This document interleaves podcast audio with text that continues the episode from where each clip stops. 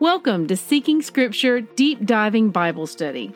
I'm Christy Jordan, and I want to help you develop a first hand relationship with the whole Word of God.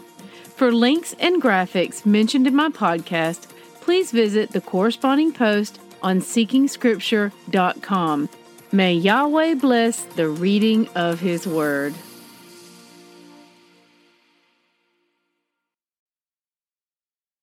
Good morning, siblings.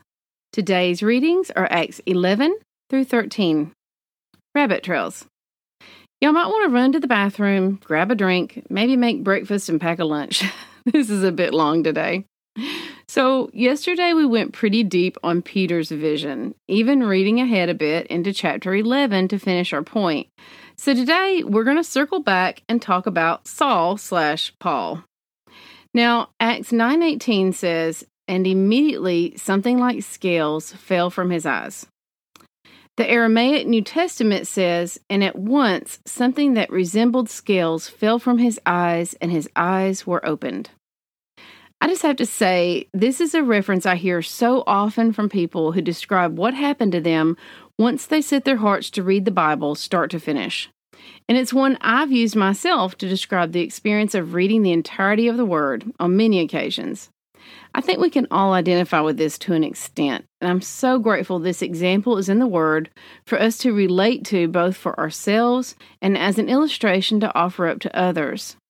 Another verse which I think completes the picture is Daniel 10:12, where the angel says to Daniel that from the moment he set his heart to understand, his prayers had been heard.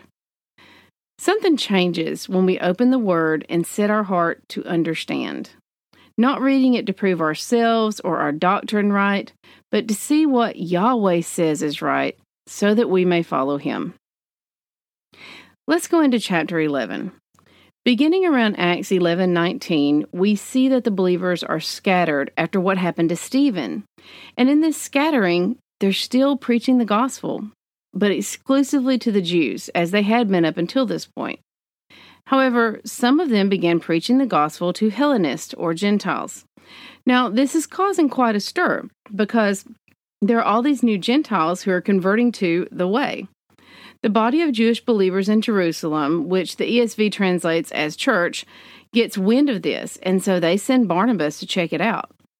No doubt those that heard this news were divided, with some being in wonder that this was taking place, as we saw yesterday, and some being none too pleased, as we also see in our readings. But Barnabas was a man of Yahweh, and when he arrived, he immediately recognized Yahweh's hand. Seeing his grace in the movement, and this caused him to rejoice and encourage them in the good work that they were doing. Not only this, but he decided to go find Paul and bring him back to help him teach these Gentiles who were now converted to worshiping the God of Abraham, Isaac, and Jacob. And it says they were there for an entire year teaching. And when did they teach? Well, we're about to read that these new converted Gentiles joined them on the Sabbath and they even took part in the oldest organized Bible study in history, which is still going on today. I've spoken on that before, but I'll cover it again in a few. In Acts 12:3, we see that Peter was arrested during the days of unleavened bread. But in Acts 12:4, it says that they intended to bring Peter out to the people after the Passover. Now, you may or may not know, but there are two biblical feasts being spoken of here. Passover takes place as a one day feast, and then the following day we enter into the Feast of Unleavened Bread, which lasts seven days. There are two distinct feasts, but since they take place right on top of each other, they're generally and often now referred to collectively as Passover. It's like how some Christians refer to the time of November to December as the holiday season. However, there is a big translation issue here if you're reading the King James Version. So in Acts 12:4, the King James Version translates Passover as Easter. Please do not take my word for this or for any other matter. Click here to see this verse in several translations and on Bible Hub. Click here to see the interlinear Greek to see that Passover is the accurate translation. Now, this errant translation choice has led many Christians to believe one of two things either that Easter is the modern version of Passover, or that Easter is the Christian version of Passover. Neither is the case. There need not be a Christian version of any of Yahweh's holy days because they're His. They weren't Jewish to begin with. They belong to the Father and are for anyone who wishes to honor and obey Him in keeping them. Leviticus 23 2 says, These are the appointed feast of Yahweh that you shall proclaim as holy convocations. They are my appointed feast. This is Yahweh talking, and I trust in His word. He never declared them as Jewish. Further, there are customs on Easter that directly contradict how we are told to keep Passover and unleavened bread, and that the apostles would most assuredly not be taking part in. I'm not going to go into that, but you can do the legwork on those if you like. Now, my intention here is not to speak to Easter, but rather to point out the jarring translation from a holy day declared by Yahweh to an entirely different event. Passover is the day that the Father set aside as holy unto him, and he fulfilled that feast as he said he would in the death and resurrection of his Son. Just as he gave the Ten Commandments on Shavuot, and then later fulfilled that further by giving the Holy Spirit on that day as well. The Father has already set aside appointed times for these significant events, with a founding event for each and a future event for each. A study of the biblical feasts will show that there are spring feasts and fall feasts. The spring feasts have all been fulfilled, but the fall feasts are yet to come. The biblical feasts were set up and intended by the Father as teaching tools so that we will know Him, our history, and our future. Main point Passover and Easter are not the same thing. A single translation treating them as the same does not change that. In Acts 12 12, we see something that you may just read over, but it's actually something we need to make note of. It reads, John, whose other name was Mark. So, what we're reading here is something that would have made a lot of sense to a Jewish person living in Rome at that time. It was very common for Jews to have a Hebrew name and a Roman name because they were also Roman citizens. Plus, there are two languages here Hebrew and Greek. So, they had a name in each language. In this passage, we're being told his Hebrew name and also his Roman name. Now, to us, John and Mark seem like nice English names, and that's because they are. I think that's why we don't really notice this that much. If we were reading their transliterated names, which is their names as they would have actually heard them in their lifetimes, this sentence would say, Johanan, whose other name is Marcus. Now, Johanan would have immediately recognized from the Old Testament as being a Hebrew name, and Marcus it's recognized as a Greek name. Why is this important? Because in Acts 13:9, we read a sentence very much like this again. But Saul, who was also called Paul, you see, Paul was also a Hebrew who held Roman citizenship, and therefore he too had both a Hebrew and a Roman name. Many people assume that his name was changed to Paul after he became a believer in Messiah, but that's simply not the case. Paul's name was never changed. You will not read that in the Bible. This is an assumption and errant teaching that has been passed down and is therefore assumed to be in the Bible by folks who have not read it. Did you notice that I said many believe his name was changed to Paul after he became a believer in Messiah, not after he converted? Okay, y'all, Paul never converted because there was no need to. He was born a Jew, raised a Jew, lived a Jew, and remained a Jew. He then came to the realization that Yeshua was the promised and predicted Messiah. There was no need to convert to anything, as he was already a follower of Yahweh. He did need to repent, goodness, don't we all? But once he met Messiah and believed in him, there was no need to convert from being a Jew. Just as we, as Christians, do not need to convert from anything once we realize that the whole Bible applies to us. We merely go on to live a fuller version of our lifelong faith. The same is true for Saul, whose name was also Paul. It is a tragedy of eternal proportions that Christians have taught for thousands of years that our brethren must abandon their Jewishness in order to believe in Messiah. This has created a tremendously painful fracture in the family tree of Yahweh's people between Jews and Christians. It is likewise an equal tragedy, which we will read, that the Jews believe Christians must convert to Judaism in order to be grafted in as Yahweh's people.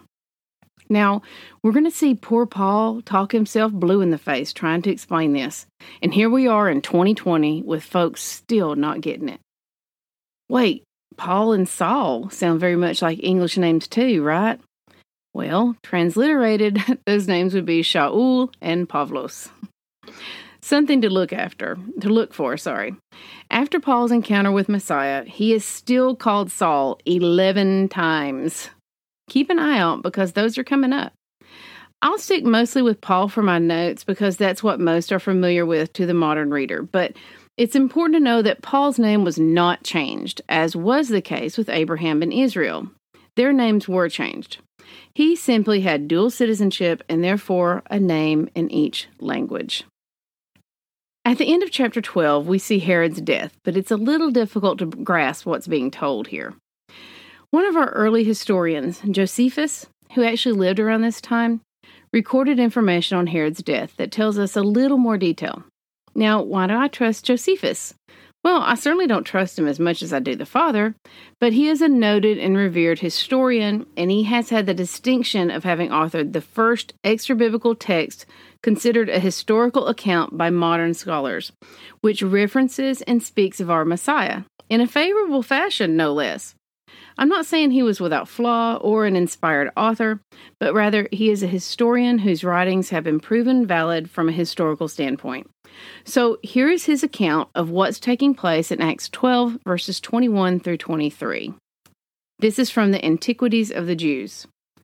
He put on a garment made wholly of silver, and of a contexture truly wonderful, and came into the theater early in the morning at which time the silver of his garment, being illuminated by the fresh reflection of the sun's rays upon it, shone out after a surprising manner, and was so resplendent as to spread a horror over those that looked intently upon him. And presently his flatterers cried out, one from one place and another from another, though not for his good, that he was a god. And they added, be thou merciful to us, for although we have hitherto reverenced thee only as a man, yet shall we henceforth own thee as superior to mortal nature. Upon this, the king did neither rebuke them nor reject their impious flattery. This is from Antiquities of the Jews, written by Josephus, Book 19. In Acts 13, verses 13 through 15, we see Paul and his companions go into the synagogue on the Sabbath. Now, this is when they were teaching the new converts. In fact, in Acts 15, we will see folks debating on what all to teach them. And Paul pretty much tells them, keep it simple, give them the basics, because they're in the synagogue each Sabbath being taught from the books of Moses and the prophets, so they'll learn the rest of it over time. Do you remember the, when you first set out to read the Bible in its entirety? And how overwhelming it seemed. The Father is patient with us and teaches us over time. This is the truth that Paul knew. So, what are they talking about here when they say reading from the law and the prophets? The term law is used as a replacement for the word Torah, which we also see referred to as the books of Moses. Sometimes we see this all referred to as Torah and prophets, Moses and prophets, or law and the prophets as we see today in the ESV translation. Either way, Torah, Law, and Moses refer to the first five books of the Bible Genesis, Exodus, Leviticus, Numbers, and Deuteronomy. So these are the foundational scriptures in which Yahweh speaks, tells us how to live, and imparts his instruction to all his people. You know how some traditions are deeply rooted in honoring Yahweh and that alone, just in honoring him? Well, they're actually taking part in one of them here today in our readings, and it's called the Torah cycle. There is a cycle of reading scripture which the Jews began before Messiah was born, in which they read certain portions of the Torah, certain portions of the prophet, and certain portions of the writings, which is the term used to denote the remaining books in the Old Testament. Keep in mind that the New Testament did not exist at this time, and so these are the books they were raised on, studied, lived by, and taught. And this is a wonderful system that has been set up, which would have everyone reading through and diligently studying the entirety of Scripture each year. Why did they go to the synagogues for this? There were no printed Bibles in every home. This is how they learned the Word. We'll talk more about this in tomorrow's notes. It was set up as a brilliant cycle in that all believers read the same passage each week around the world. Still today, if you've ever taken part in reading according to this cycle, you'll find that each week new articles are published, as well as notes, discussions, videos on the very part of the Bible that you're reading. It's an astoundingly convenient thing that actually starts out feeling a bit odd until you get used to it. You don't notice it until you start reading according to the cycle, but once you begin reading something and then you notice a new article, a blog post, or such with someone talking about what you're reading that week, well, it's a pretty neat thing to be on the same page as believers on a global level. Messiah himself took part in reading on the Torah cycle, and we've even talked about that here before, so I hope this was just a, refle- a refresher and I will move on. Spoiler alert I've been praying and hoping to have a Torah cycle study for those who have gone through the whole Bible in this study, and I think the Father may be making a way for that to happen sometime in the future. Now, moving on, we're going to read Acts 13, verses 38 through 44. Let it be known to you, therefore, brothers, that through this man forgiveness of sins is proclaimed to you, and by him everyone who believes is freed from everything from which they could not be freed by the law of Moses. Beware, therefore, lest what is said in the prophets should come about. Look, you scoffers, be astounded and perish, for I am doing a work in your days, a work you will not believe even if one tells it to you. As they went out, the people begged that these things might be told them the next Sabbath. And after the meeting in the synagogue broke up, many Jews and devout converts of Judaism followed Paul and Barnabas, who, as they spoke with them, urged them to continue in the grace of God. The next Sabbath, almost the whole city gathered to hear the word of the Lord. Wow. What could we not be freed from under Yahweh's law, which was given to us in the books of Moses? You remember all those sacrifices in Leviticus we read about? If you go back and read them, or pay attention when we go through them again as we start over, you'll notice one common thread that may have escaped you the first time. All of those sacrifices were for unintentional sin. There was no sacrifice available for intentional sin. In fact, there are 36 sins listed in the book of Moses, which are punished by being cut off from Israel. These are intentional sins, and there's no sacrifice available to atone for them or restore fellowship between the transgressors and Israel. These include blasphemy, Numbers 15:30, and check different translations to get the full meaning as some are vague. Idolatry, necromancy, Leviticus 26, and profaning Shabbat, Exodus 31:14, among others. The sin must be high handed according to Numbers 1530. The key element in any unpardonable sin is acting with a high hand, which means that you willfully sin, knowing it's a sin, and do it anyway. That's high handed sin. Messiah stepped in to cover all sin and allow all to be forgiven who would repent, call upon his name, and turn to the Father. Hebrews 9 23 through 25, and Hebrews 10 5 through 14.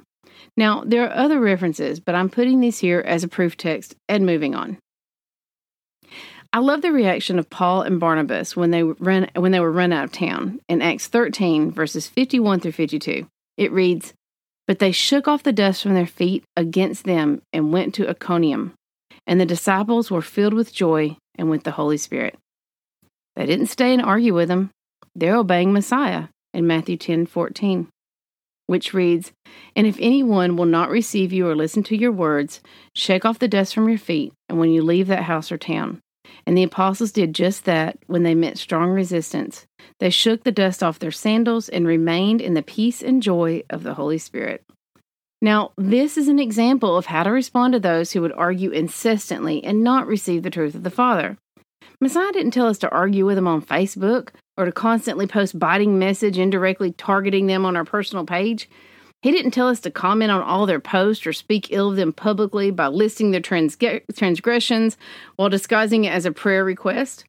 And most importantly, he didn't tell us to abandon our purpose, what the Father has us doing for Him, in order to gratify our desire to prove ourselves right in this person's eyes. Instead, He instructed us to lean not unto our own understanding, but to follow him instead. Shake that dust off, brothers and sisters. Keep your chin up. We're serving the King. Test everything. Hold tight to what is good. 1 Thessalonians 5:21. We are saved by grace alone. Obedience is not the root of our salvation, but it is the fruit. May Yahweh bless the reading of His word. I love y'all. Bye bye.